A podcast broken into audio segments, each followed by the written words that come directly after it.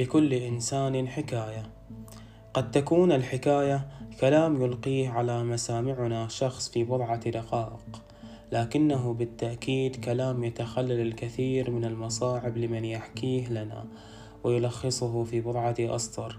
إن كانت أسطر تلخص فترة زمنية عاشها فرد منا وقصها علينا على شكل حكاية نتعلم من تجربته وتتكون لدينا نظرة عن ما يتحدث به.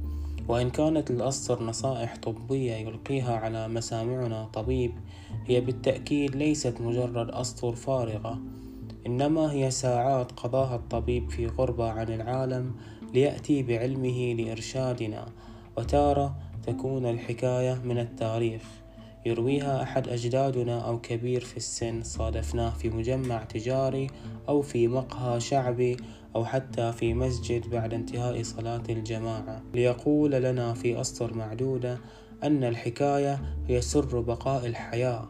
ولو كان ليس لدينا ما نحكي به لبقينا صامتين نتعامل مع بعضنا بلغة الإشارة.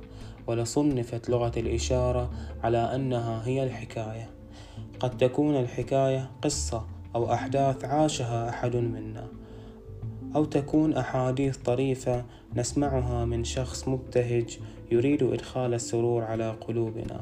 وربما تكون آراء تكونت لدى أحد منا ينقلها إلينا بعد تفكير طويل أو قراءة عميقة في كتب الأدب أو التاريخ.